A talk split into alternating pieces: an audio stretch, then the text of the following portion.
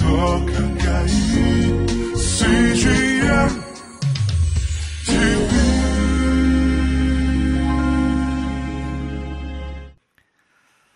네, 어, 오늘 담임 목사님 해외에 계셔서 어, 본문이 또 갑자기 자유가 주어져서 고민을 많이 했는데 그 가정이 다르기 때문에 가정을 위한 메시지로 정했습니다.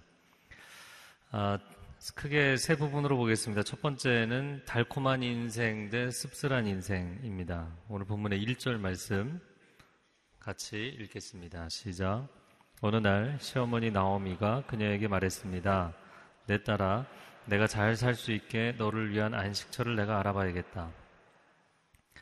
아, 나오미의 이름의 뜻은 달콤하다, 예, 스윗하다 이런 뜻입니다. 남편 엘리멜렉의 이름의 뜻은 나의 하나님이 왕이시다라는 뜻입니다. 아, 게다가 이 엘리멜렉은 열두 지파 중에 장자 지파인 유다 지파, 영적 장자 지파죠. 아, 유다 출신입니다. 아, 신앙이 좋고 또 유력한 가문의 출신의 한 남자, 전도 유망한 한 남자와 스윗한 한 여자가 만나서 결혼을 했기 때문에 그 가정은 우리가 잘 이야기하는 것처럼 홈 스위트 홈 정말 달콤하고 행복한 가정이 되지 않았겠는가. 물론 적어도 처음에는 그랬을 것입니다. 그런데 우리가 아는 것처럼 나오미의 인생은 그렇게 달콤하게 이어지지 못했습니다. 아, 흉년이 찾아왔고 어, 모압으로 건너가서 잠시 머물려다가 10년을 머물게 됐고 거기서 남편을 잃고 두 아들을 잃게 됩니다. 아, 완전히 빈털터리가 되어서 돌아오던 날 나오미가 했던 말이 아, 이런 말이죠. 나를 나오미라 달콤하다 부르지 말고 말하라 씁쓸하다 쓰다 쓴 인생이라고 불러라. 그러면 왜 그녀의 인생은 처음에는 달콤한 인생을 꿈꿨는데 이렇게 씁쓸한 인생이 되었는가? 근데 이 나오미의 인생을 묵상하면서 그녀뿐만이 아니라 오늘날을 살고 있는 우리 모두도 마찬가지 아닌가. 행복을 꿈꾸며 결혼하고 가정을 시작했는데 너무나 많은 쓴맛을 보게 되는 것이죠. 1992년 휘트니 휴스턴이 주연했고 또 OST 많은 곡을 불렀던 그 보디가드 영화에 I Will Always Love You. 네, 이런 곡이 있는 걸 아시나요? 네, 영화의 이제 마지막 부분에 부르는 하이라이트 곡인데 그 가사 중에 Bitter Sweet Memories 아, 달콤 씁쓸한 달콤 쌉싸름한 인생의 추억에 대한 얘기를 합니다. 근데 이 가사의 내용을 쭉 보면 우리는 사랑하기 때문에 헤어져야 한다 뭐 그런 내용이에요. 제가 영화를 볼 때 가장 마음에 안 들어하는 그런 내용입니다.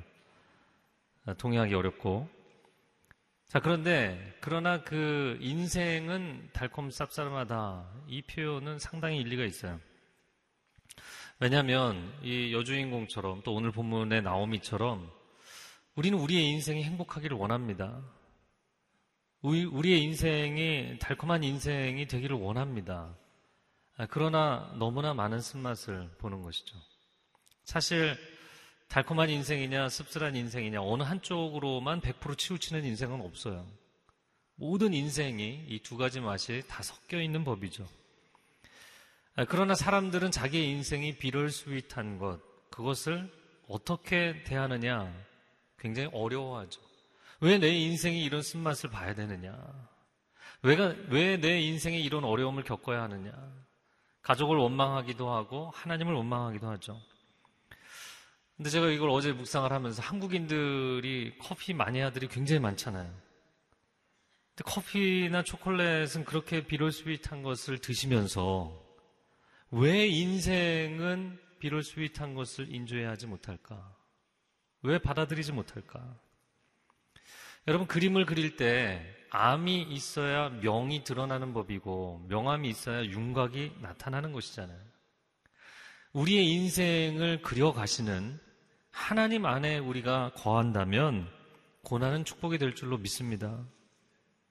우리 인생의 그 씁쓸한 슬픔은 하나님이 허락하시는 기쁨과 승리의 전주곡이 될 줄로 믿습니다. 이것이 신앙의 고백이죠. 어찌 보면 글쎄요 하나님께서 스윗한 것만 경험시켜 어, 주신다면 아마 우리는 하나님 앞에 엎드리지 않을 것 같아요. 우리의 인생이 쓴맛이 있기 때문에 하나님 앞에 엎드리고 은혜를 구하지 않는가? 네, 맞다고 어디서 울리는 것 같습니다. 네, 그 1절에 보면 시어머니가 자기 며느리에게 내 딸아 이렇게 부릅니다. 그 시어머니와 며느리 두 여인만 등장하고 이 집에 남자들은 아무도 없어요. 도대체 이 남자들 다 어디 갔는가? 제가 오늘 가정에 대한 메시지를 하는 것인데 한국 가정의 남자들은 다 어디에 있나요? 엘리멜렉은 상당히 영적인 이름이지만 세속적인 삶을 살았죠. 인생의 고난이 왔을 때 부르심의 자리를 지켜야 되는데 양식을 쫓아 성공을 쫓아 세상으로 갔다가 너무 빨리 끝나버렸어요. 두 아들을 낳았는데 두 아들의 이름이 희한합니다. 말룡과 기련이에요. 어떻게 아들들 이름을 이렇게 지었나? 질병과 병약이에요. 여러분, 그 인생을 해석할 때 모든 질병을 인과응보로 해석하는 것은 성경적이지 않습니다. 그러나 사람의 영혼이 시들면 육신도 시들게 돼 있어요. 그것 또한 성경적인 것입니다. 아, 남편과 자식들의 성공을 위해서 세상을 선택했어요. 그렇기 때문에 이 씁쓸한 결과에 대해서 나오미는 아무런 할 말이 없는 거예요. 자, 그러나 자기에게 남아있는 며느리를 위해서 내가 너를 위해 안식처를 알아보겠다. 당시의 여인들은 남자의 노동력이 없으면 생존권이 보장이 어려운 시대였어요. 그래서 나오미가 며느리지만 내가 적극적으로 너의 신랑감을 찾겠다 얘기한 것입니다.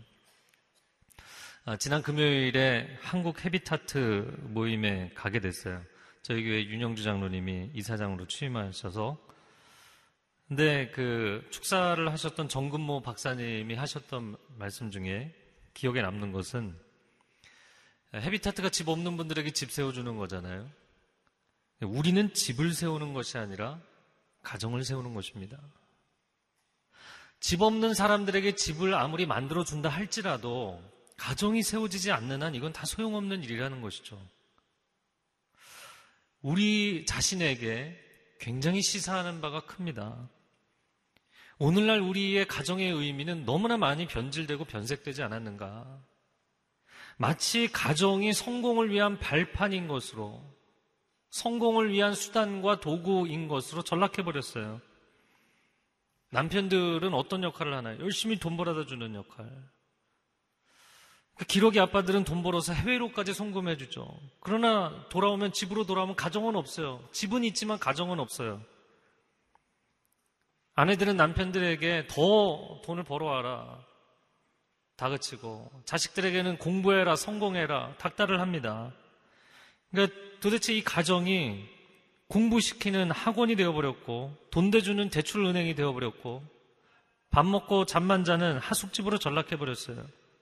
집은 있는데 가정이 없어요. 그러니까 참 가정을 경험하지 못한 수많은 어, 사회 구성원들이 이 사회로 배출되기 때문에 우리 미래의 가정과 미래의 한국 사회는 너무나 암울한 것입니다. 그럼 도대체 가정이란 무엇인가? 가정이란 어떤 목적을 이루기 위한 수단 방법이 아닙니다. 가정은 그 자체로 소중한 목적입니다. 가정이란 그냥 제 나름대로 정의를 해봤습니다. 부모를 통해 자녀에게, 물론 나중에는 이 방향과 흐름이 서로에게 흘러갑니다. 하나님의 사랑이 흘러가고 진리의 말씀이 가르쳐지고 거룩한 삶의 모범이 보여지고 섬김의 비전이 이어지는 유기체적인 공동체예요. 왜 가정 공동체를 조직체가 아니라 유기체라고 이야기하는가? 조직체는 목적이 선행해야만 존재하게 되는 것이 조직체입니다. 가령 기업체 같은 경우는 이윤 창출이라는 목적이 있어야 만들어지는 거예요. 학교나 학원이라는 것은 지식 전수라는 목적이 있어야 만들어지는 거예요. 그냥 가정은 그런 목적이 없어도 그냥 존재하는 것입니다. 존재 자체가 목적이에요. 우리가 함께 여기 있고 서로 사랑을 나누는 것 자체가 목적이에요. 사랑 자체가 비전이 되는 공동체입니다. 어떤 것의 수단으로 전락할 수 없어요. 그냥 함께 있고 함께 있는 것이 너무 좋고 행복하면 그 안에서 여러 가지 소망과 꿈과 비전이 생겨나는 놀라운 생명의 공동체가 가정입니다. 여러분, 여러분의 인생 가운데 집을 세우는 비전이 아니라 가정을 세우는 비전이 있기를 주님의 이름으로 축복합니다. 두 번째 나누고 싶은 것은 건강한 가정을 만들어 가자는 것입니다. 2절 말씀 같이 읽겠습니다. 내가 함께 일했던 여종들의 주인 보아스가 우리 친척이 아니냐. 오늘 밤 그가 타작마당에서 보리를 까부를 것이다. 아, 보아스의 이름의 뜻은 어, 두 가지 의미를 갖습니다. 첫 번째는 민첩하다. 그래서 굉장히 적극적인 활동가였던 것으로 보이고요. 룻기 전체를 통해서도 드러납니다. 또 한 가지는 강한 자다. 이게 지도자의 의미를 갖고 있습니다. 보아스는 나오미의 남편 집안의 유력한 가문 사람이었어요. 그래서 그의 집안에서도 또 베들레헴이라는 지역 안에서도 유명한 지도자였습니다. 게다가 그가 얼마나 활동적인 인물이었는가는 오늘의 본문의 에피소드를 통해서 알 수가 있어요. 아, 이제 타작마당 이야기인데 팔레스타인에서는 타작을 어느 시간에 하냐면 낮에 밝을 때 해야 될 것 같은데 밤에 합니다. 왜냐하면 팔레스타인은 낮에 바람이 안 불고 선선한 바람이 저녁부터 불기 때문이에요. 어제 비 온 뒤에 굉장히 선선했었잖아요. 마치 그런 선선한 바람이 부는 거죠. 그러면 저녁부터 해서 밤 늦게까지 작업을 하는 것이에요. 자, 그런데 상당히 넓은 농경지를 소유했던 어, 거부였던 이 보아스 같은 경우는 굳이 나서서 밤새 일꾼들과 고생을 하고 거기서 노숙까지 할 필요는 없는 거예요. 그래서 굉장히 많은 학자들이 이 부분에 대해서 문제 제기를 합니다. 그래서 두 가지를 알 수 있는데 한 가지는 야, 이 사람은 정말 나이가 꽤 연로했음에도 불구하고 상당히 열정적인 남자였구나. 그리고 두 번째는 그리고 자기 집안 일꾼들과 소장농들이 일을 할 때 다 일일이 챙기고 끝까지 함께 일하고 같이 밥 먹고 같이 잠을 자는 정말 사람들 곁에서 사람들을 돌볼 줄 아는 그 세심한 리더였다는 걸 알 수 있습니다. 아, 제가 지금 룻기 얘기를 하고 있는데 이 룻기는 싱글 자매들이 묵상하기 가장 좋아하는 number one 본문입니다. 왜 그럴까요? 내 인생에 보아스 같은 남자만 만나면 할렐루야다. 이렇게 생각하는 거죠. 근데 정말 그럴까요? 제가 좀 찬물을 끼얹는다면 보아스 같은 남자는 집에 안 들어와요. 야근을 해야 되기 때문에. 밖에서 사람들 돌봐야 되고 일을 돌봐야 되거든요. 그래서 루시 일터에 나가서 대시한 거잖아요. 제가 청년부 담당할 때 청년부 자매들에게 이렇게 물어보면 거의 뭐 90% 이상 어, 이상형이 어떻게 되느냐. 대부분 이렇게 얘기해요. 자기 일에 열정적이고 가정적인 남자. 그럼 제가 늘 답변하는 말은 그런 남자는 존재하지 않는다. 자기 일에 열정적인 남자들은 집에 안 들어온다. 야근을 하고 있든지 회식하고 있든지 사람들 만나고 있든지 출장을 간다. 여러분 그래서 너무 이 전형적인 타입으로 아, 나 이런 사람만 만나면 단면만 보여주는 거지 그 삶이 어떤지에 대해서 얘기하지 않고 있어요. 아, 물론 한국 사회의 구조적인 문제점이 큽니다. 오늘 한국 사회가 특히 남편들에게 물론 아내들도 힘들지만 너무 슈퍼맨이기를 요구하고 있어요. 참 측은하게 여겨집니다. 제가 캐나다에 있을 때는 동부 시간에 맞춰서 이 밴쿠버 남자들이 아침 7시면 출근하고 3시면 퇴근해요. 할렐루야. 3시에 퇴근해서 가든 정리하고 집안일 다 돕고 온 동네가 8시면 소등이에요. 야, 정말 놀라운 가정적인 삶들을 사는데 그리고 뭐 저녁에 어떤 날은 집에서도 식사하지만 날씨 좋을 때는 그냥 가족들이 뭐 빵 조금 들고 어, 블랭켓 하나, 담요 하나 들고 그냥 공원 나와서 저녁 내 가족하고 시, 간 보내고 한국 남자들이 저녁 8시에 뭐 집에서 소동하고 있나요? 여전히 오피스에 앉아 있잖아요. 일을 해야 돼요. 돈 벌어야 돼요. 육아도 함께 해야 돼요. 살림도 함께 해야 돼요. 요즘은 요리까지 해야 돼요. 그러다가 잠시 아내 앞에서 영혼 없는 리액션 했다가는 큰일 납니다. 엄청 혼나죠. 그래서 참 이 남자들을 불쌍히 여겨주시기를. 여러분, 우리가 성경을 보면서 너무 그냥 우리가 생각하는 이상적인 모습에 끼워 맞춰서 적용하지는 마세요. 물론 보아스는 신앙도 훌륭하고 인품도 훌륭한 인물이었어요. 그러나 루색이 정말 베스트 배우자감이었을까? 본인의 시아버지 뻘 되는 나이였어요. 그래서 보아스가 10절 이하에 칭찬하는 내용이 뭐냐면 루세의 훌륭한 점, 더 좋은 사람, 더 젊은 사람 찾을 수 있는데 찾지 않고 하나님이 인도해 주신 사람을 받아들였다는 거예요. 하나님이 인도해 주신 사람 받아들였어요. 여러분 미혼자들이 기억해야 될 내용이기도 하지만 사실은 저는 부모님들이 좀 받아들이셨으면 좋겠어요. 무슨 얘기냐면 내 딸이 내 아들이 더 좋은 배우자감을 데려오는 게 아닙니다. 하나님이 인도해 주신 사람을 만나야 합니다. 아멘들이 없으세요?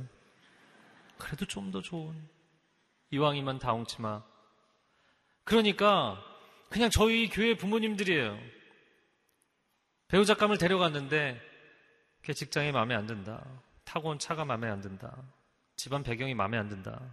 무수히 많이 퇴짜를 놓기 때문에 제가 거기에 대해서 무슨 상담을 해야 될지 모르겠어요. 그 청년 상담원들 무슨 소용이 있겠어요? 세상 사람보다도 더 세속적인 기준으로 우리가 사람을 고르고 있다면 무엇을 하고 있나요? 아마 그 옛날 다윗 같이 다윗이 우리 시대에 있다면 아무도 받아들이지 않을 것 같아요, 사위로. 그렇지 않나요? 목동? 목동을 누가 사위로 받아들이겠어요?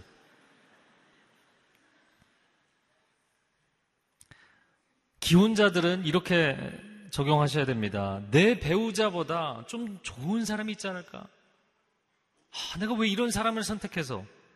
여러분, 내 배우자보다 좋은 사람이 있는 것이 아니라 하나님이 내게 주신 사람이 내게 가장 좋은 배우자입니다.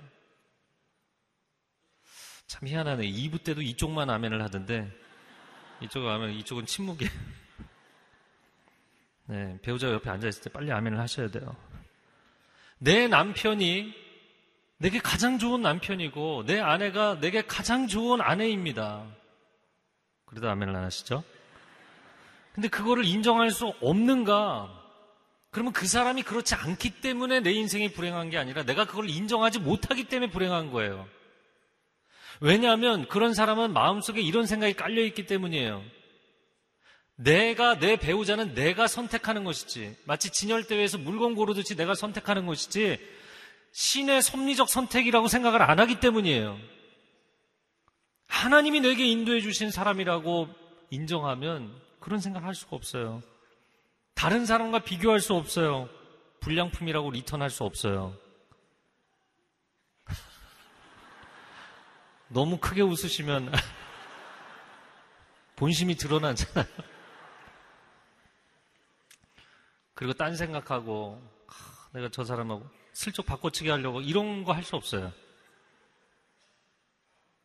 자, 그러면 이 시어머니의 아, 말에 대해서 조언에 대해서 룻이 어떻게 반응을 했는가? 5절 말씀 한번 같이 읽어보겠습니다. 시작. 룻이 대답했습니다. 어머니가 시키시는 것이라면 하겠습니다. 근데 룻기 전체를 보면 시어머니가 며느리에게 뭘 강요한 게 아니에요. 정말 딸처럼 소중하게 애정을 갖고 조언을 해주었더니 그 며느리는 자원해서 순종했어요. 이 얼마나 아름다운 모습입니까? 시모와 며느리 사이에 이런 모습이 있다니. 그런 인격적인 관계에서 또 다른 인격적인 관계가 흘러갑니다.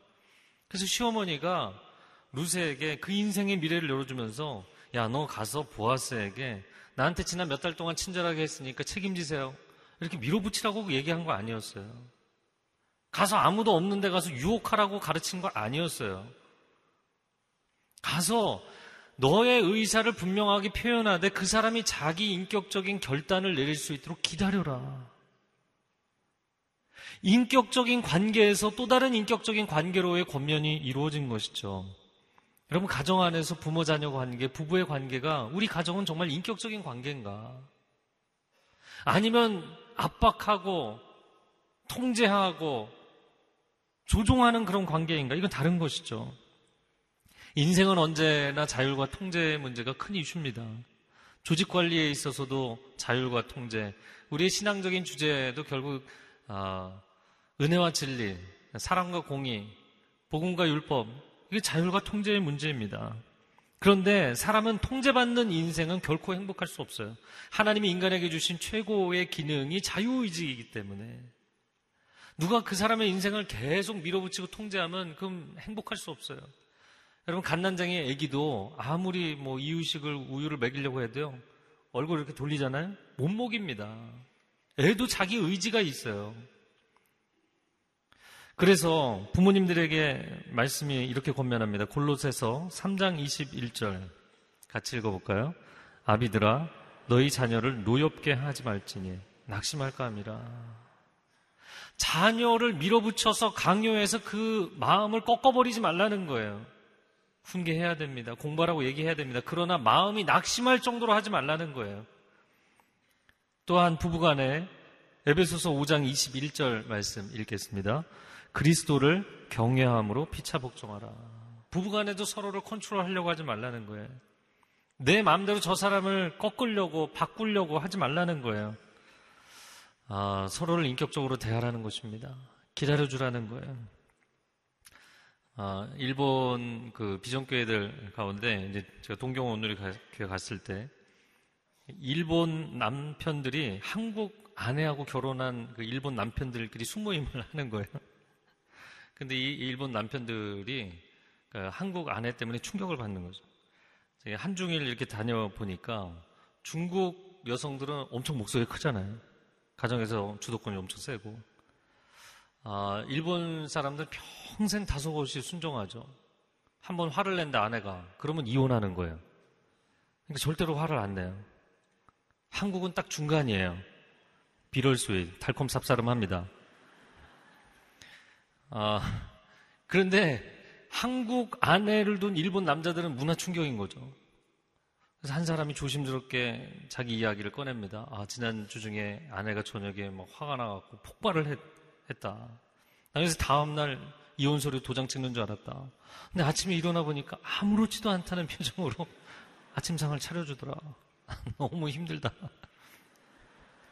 그러니까 다 똑같은 얘기를 하는 거예요. 일본 남편들이. 여러분, 한국 사람들이 남녀를 불문하고 분노 지수가 굉장히 높죠. 이유가 뭘까요? 내가 원하는 대로 안 된다는 거예요. 그러니까 내가 원하는 대로 되게 만들려고 하는 이게 뭔가요? 이 컨트롤 하고 싶은 거거든요. 상황을 컨트롤하고 사람을 컨트롤하고 싶은 마음이죠. 근데 이것이 한국 사회를 발전시킨 경제 발전의 원동력이기도 했어요. 한국 사회 여러 가지 모토 중에 하나가 뭔가요? 안 되면 되게 하라. 자식이 말을 안 들으면 말을 듣게 만들어야 되는 거예요. 그래서 자식이 말을 안 들으면 분노를 쏟아놓든 언어 폭력을 사용하든 학대를 하든 하여튼 그 자식이 내 앞에 무릎을 꿇게 만드는 거예요. 만약에 그걸로 잘 안 된다. 그럼 또 회유를 합니다. 용돈이라든지 엔터테인먼트. 너 이거 말 들으면 내가 스마트폰 사주겠다. 게임하게 해주겠다. 여러분 이건 인격적 관계가 아니에요. 이거 보통 manipulation이라고 하는 겁니다. 배후 조종. 가정에서 존중을 배우는 게 아니라 조종하는 법을 배우죠. 건강한 애착 관계가 아니라 비인격적인 집착을 배웁니다. 캐나다에 있을 때 Canadian 엄마들하고 한국 엄마들의 결정적인 차이점 같이 보면 한국 엄마들은 애가 이제 비에이브 자기 이제 얌전히 앉아 있지 않으면 어떻게 애들이 얌, 얌전히 앉아 있겠어요? 바로 핸드폰을 주죠. 스마트폰을. 캐네디언 엄마들이 가장 충격을 받는 거예요. 절대로 스마트폰을 안 줘요. 아이가 스스로 자기 자신을 케어할 때까지 끊임없이 가르쳐요. 아니면 어느 정도 놔주든지 잡든지 계속 그걸 반복하지 절대 그렇게 하지 않아요. 여러분, 우리는 가정 안에서 과연 무엇을 배우고 있는가? 사랑을 배우는 것이 아니라 집착을 배우고 건강한 인간적 관계, 인격적 관계를 배우지를 못하는 경우가 너무 많아요. 일은 바깥에서 일을 할 때는 안 되는 것도 되게 만드는 방법을 찾아야죠. 그러나 가정에서는 안 되는 건 안 되는 거예요. 사춘기 자녀일지라도 좀 부모 말을 잘 들었으면 좋겠다. 아니요. 사춘기 자녀가 말을 안 들으면 그냥 놔둬야 되는 거예요. 저희 집이네요. 그럼 그걸 어떻게 가만히 놔두냐는 거예요. 여러분, 크리찬들이 믿습니다. 밀어붙이는 게 꼭 신앙의 전부가 아닙니다. 내가 내 남편을 어떻게든 바꿔보고 싶고 내 아내를 바꿔보고 싶고 내 자식을 막 바꿔보고 싶단 말이죠.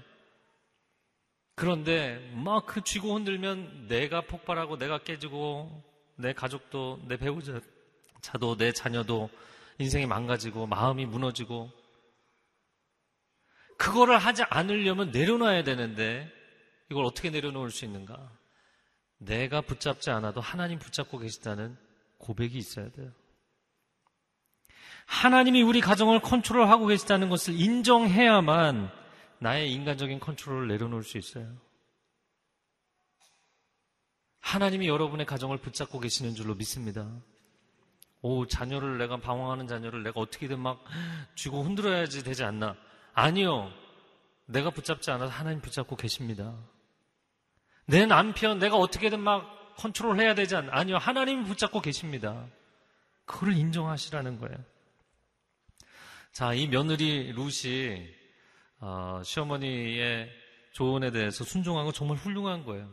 룻의 이름의 뜻도 두 가지인데 친구나 우정을 의미하는 전체적으로 보면 상당히 friendly한 다른 사람에게 아주 사교적이고 잘 섬기는 또 붉은 장미라는 뜻이 있어요. 미인이었던 것으로 생각됩니다.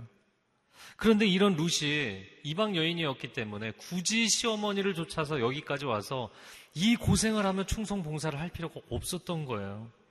그런데 그런 삶을 선택했어요. 여러분 보아스와 룻은 나이도 다르고 사회 경제적 배경도 다르지만 그러나 두 사람의 공통점이 있습니다. 다른 사람을 배려하고 섬기는 데 있어서 그렇게까지 하지 않아도 되는 것을 하는 사람들이었어요. 여러분 좋은 사람은 좋은 사람을 알아보게 돼 있어요. 싱글들에게 많이 하는 이야기죠.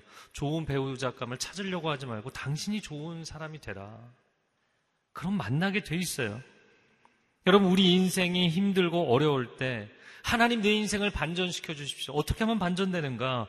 인생의 반전에는 마중물이 필요합니다. 시어머니에게 이렇게 지극정성으로 창창한 자기의 인생의 젊은 날을 바쳐서 헌신할 며느리가 어디 있냐고요. 남편도 이미 떠나고 시어머니가 돌아가라고 했는데 가지 않아도 되는 길을 자기 희생의 길을 간 겁니다. 그런데 그 놀라운 헌신의 마중물을 부었더니 하나님께서 그녀의 인생을 반전시키시는 놀라운 축복을 주신 줄로 믿습니다. 가족을 위해서 내가 왜 이렇게까지 해야 하는가? 그렇게 얘기하지 마시고요. 여러분이 헌신의 자리에 서도록 하나님이 부르신 것은 여러분의 인생을 회복하시는 하나님의 인도하심인 줄로 믿습니다.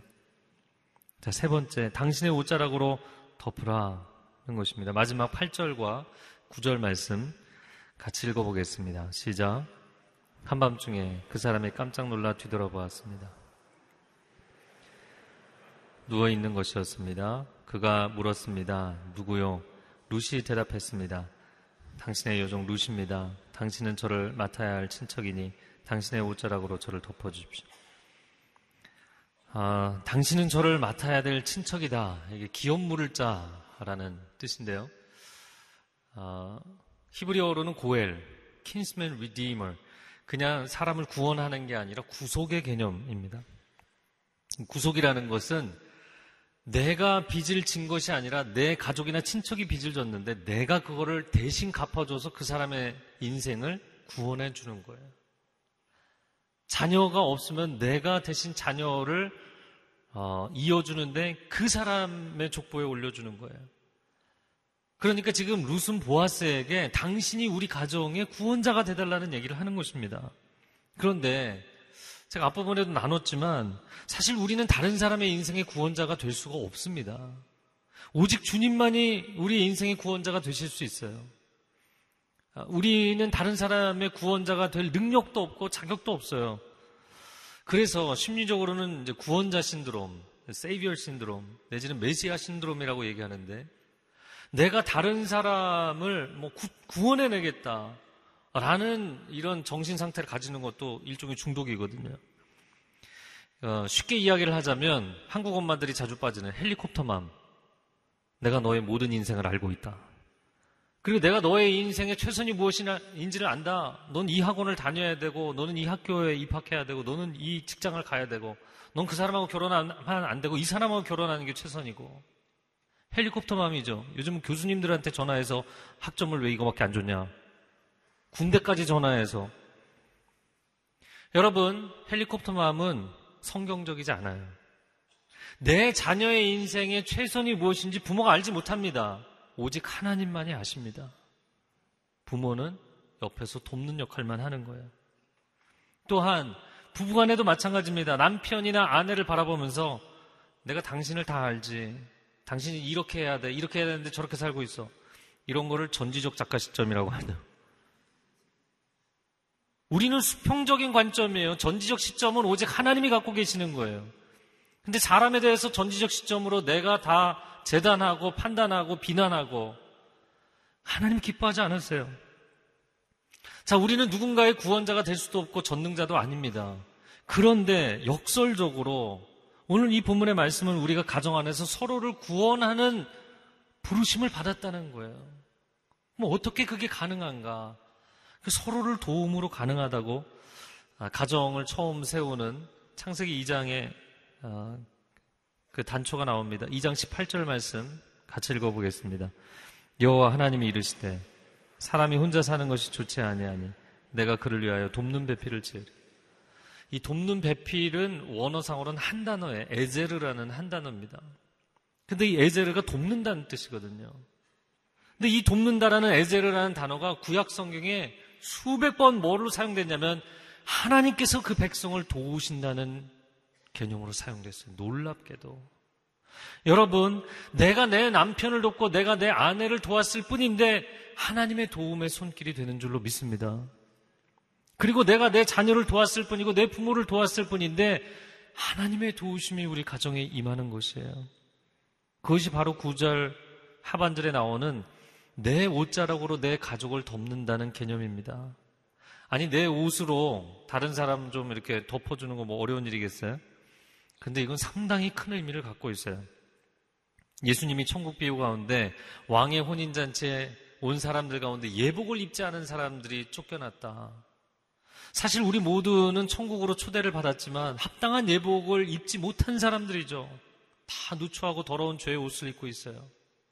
그런 우리를 예수 그리스도께서 십자가 위에서 죄값을 속량해 주시기 위해서 그분이 대신 자신의 생명을 내어 주시고 우리를 수치에서 건져 주셨죠. 죄와 사망과 수치와 저주로부터 우리를 건져주셨어요. 이걸 성경은 뭐라고 표현하냐면 주님이 그 옷자락으로 우리를 덮어주셨다. 예수 그리스도로 옷 입는다 표현합니다. 그런데 주님은 그분의 그 거룩의 옷을, 순결의 옷을 우리에게 입혀주시기 위해서 그분이 옷이 발가벗겨지는 수치를 십자가 위에서 당하신 것이죠. 내가 왜 남편 때문에 이 수치를 당해야 되느냐? 내가 왜 아내 때문에 이 어려움을 당해야 되느냐? 그거는 가정의 의미를 모르는 말이에요. 왜냐하면 하나님께서 당신을 아내를 덮고 남편을 덮는 옷자락으로 부르셨기 때문입니다. 우리를 에제르로 부르셨어요. 우리에게 고엘이 되라고 부르신 것입니다. 아, 나는 그거 못하겠다. 아, 난 지금까지는 했는데 이제는 더 이상 못하겠다. 내 옷자락으로 더 이상 난 덮어줄 마음이 없다. 그러면 어떤 현상이 나타나냐면 상대방의 옷자락을 찢는 현상들이 나타납니다. 성경의 두 가지 사건을 보면 다윗이 사울을 향해서 물론 사울이 워낙 나쁜 짓을 많이 했지만 이 못내 미움의 감정을 다 풀지 못해서 몰래 다가가서 사울의 옷자락을 찢는 장면이 나오죠. 그리고 나서는 굉장히 자책을 합니다. 또 한 가지 사건에서는 사울 왕이 하나님께 불순종하고 죄를 지어 사무엘이 진노하며 떠나려고 하니까 사무엘의 옷자락을 붙잡고 있다가 그 옷자락이 찢어지죠. 여러분은 가정에서 여러분의 가족의 옷자락을 찢는 사람인지 아니면 내 옷자락으로 덮어주는 역할을 하는 사람인지 가족의 허물을 찢어서 드러내는 인생인지 아니면 내 옷자락으로 그 허물을 덮어주는 인생인지 아버지 학교 의 김성묵 장로님이 쓰신 그 남자가 원하는 여자, 그 여자가 원하는 남자. 예, 아직 안 읽어보신 분은 회개하시고 읽어보시면 좋겠어요. 너무너무 좋은 내용이 많아요. 아, 여기서 뭐 좀 우스우면서도 슬픈 얘기를 몇 가지 예를 드셨는데 한번 잘 들어보세요. 아, 집단주의 문화 또 체면 문화 때문에 우리나라 사람들은 자기 가족을 칭찬을 못하고 오히려 누가 칭찬하면 깎아내린다는 거예요. 옷자락을 찢는 거죠. 어, 사모님이 참 미인이시네요. 외모가 미인이면 뭐예요? 마음이 고와야지.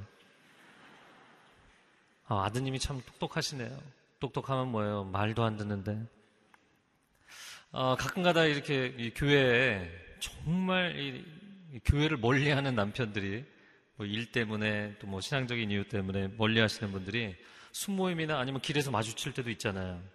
아니면 어렵게 뭐 교회를 왔는데 뭐 신앙적으로는 칭찬할 말이 없으니까 어, 남편분이 뭐 키가 크시네요. 건장하시네요. 이렇게 칭찬하면 네, 허우대는 멀쩡해요. 이렇게 얘기한다는 거죠. 옷자락으로 덮어주는가 아니면 주변의 사람은 덮어주는데 그거를 찢어내는가? 여러분 설교를 마무리하겠습니다. 여러분의 옷자락으로 자녀들을 덮어주십시오. 아, 팀 켈러가 쓴 탕부 하나님이라는 아주 얇은 좋은 책이 있습니다. 거기 탕자, 탕부의 탕자가 과도하다는 거거든요. 지나치다는. 탕자는 자기 스스로 변하지 못합니다. 그러나 과도한 은혜를 베푸는 탕부가 아들의 인생을 변화시키는 거예요. 과도한 물질은 인생을 망가뜨리지만 과도한 은혜, 이거 너무 지나친 거 아닌가? 그러나 그 은혜가 잃어버린 영혼을, 잃어버린 자식을 돌아오게 합니다. 실수와 실패를 지적하는 것으로는 회복이 안 됩니다. 그러나 은혜를 베풀고 또 베풀 때 그 인생이 돌아오게 돼 있어요. 여러분, 두 번째로 여러분의 옷자락으로 남편을 덮어주시고 아내를 덮어주시기 바랍니다. 완전한 인생은 없어요. 불완전하지만 온전해지려고 몸부림치는 인생이 있을 뿐입니다. 몸부림치는 것만으로 인정해 주셔야 돼요. 제가 신혼부부들에게 많이 하는 이야기가 어떻게 결혼의 자리에 이르게 됐는가? 그 사람 믿음직하니까, 그 사람 믿으니까 사랑하게 됐잖아요. 이게 결혼까지의 스토리예요. 그러나 결혼 이후에 평생의 부부가 행복하게 살기를 원한다면 정반대로 사랑하기 때문에 믿어주셔야 돼요. 믿어주고 또 믿어주고 또 기다려주셔야 돼요. 자녀가 얼마나 실수를 많이 합니까? 애들은 뭐 실수투성이에요. 실패도 많이 해요. 그런데 넌 잘할 수 있어. 언젠가 넌 잘할 거야. 이거 믿어주잖아요. 왜? 그 자녀의 마음이 낙심하지 않도록. 공부해라, 공부해라 그러다 너무 마음이 낙심해버리면 결국에는 스스로 일어나지 못하면 끝나는 거잖아요. 근데 아이만 그런 게 아니거든요. 어른도 똑같거든요. 그런데 자녀의 마음은 낙심시키지 않으려고 애를 쓰는 당신이 왜 남편의 마음은 낙심을 시킵니까?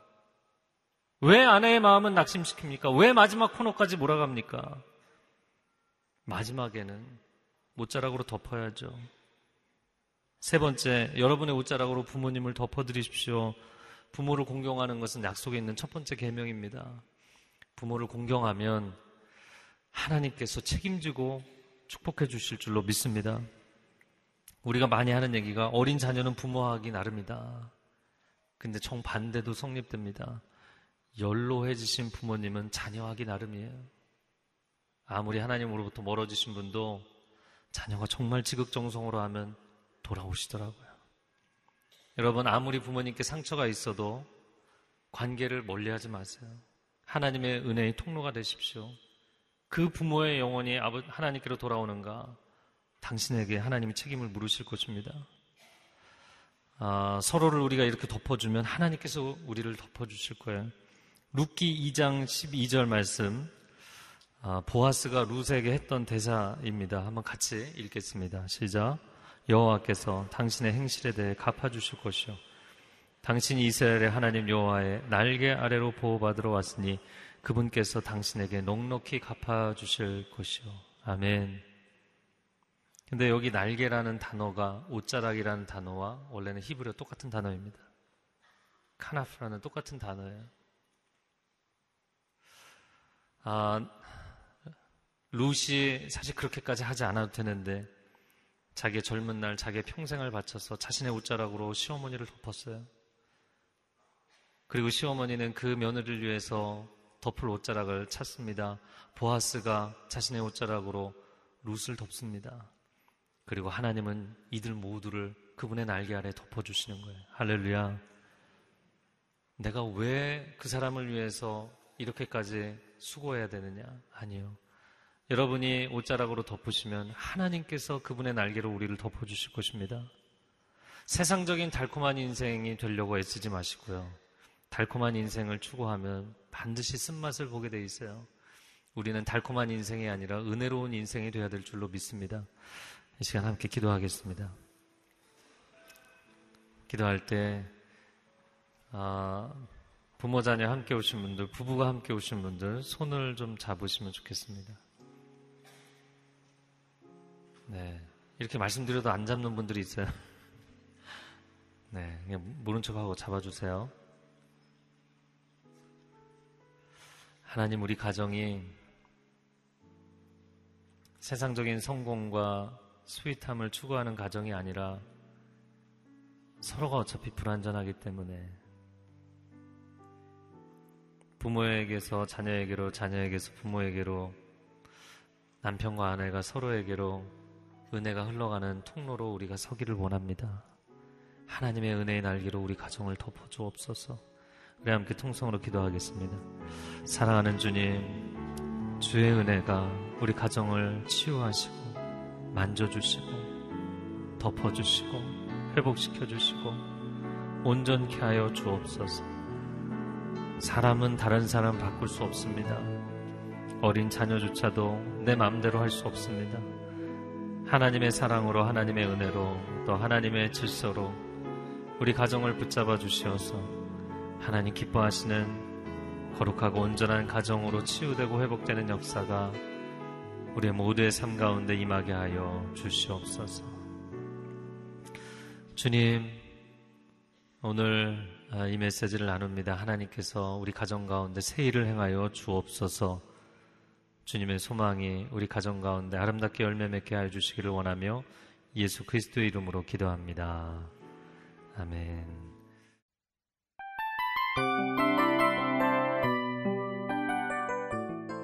이 프로그램은 청취자 여러분의 소중한 후원으로 제작됩니다.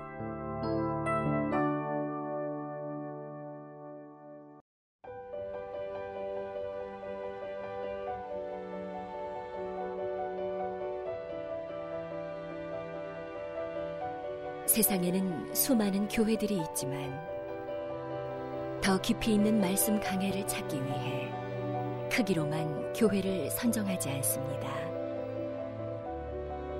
보다 좋은 영적 콘텐츠를 더 많이 나누기 위해 방송비를 받지 않습니다. 1년 365일 복음만 전하고 싶어서 우리는 광고를 하지 않습니다. 온누리의 복음을 땅끝까지 CGN TV와 함께 땅끝 성교사가 되주세요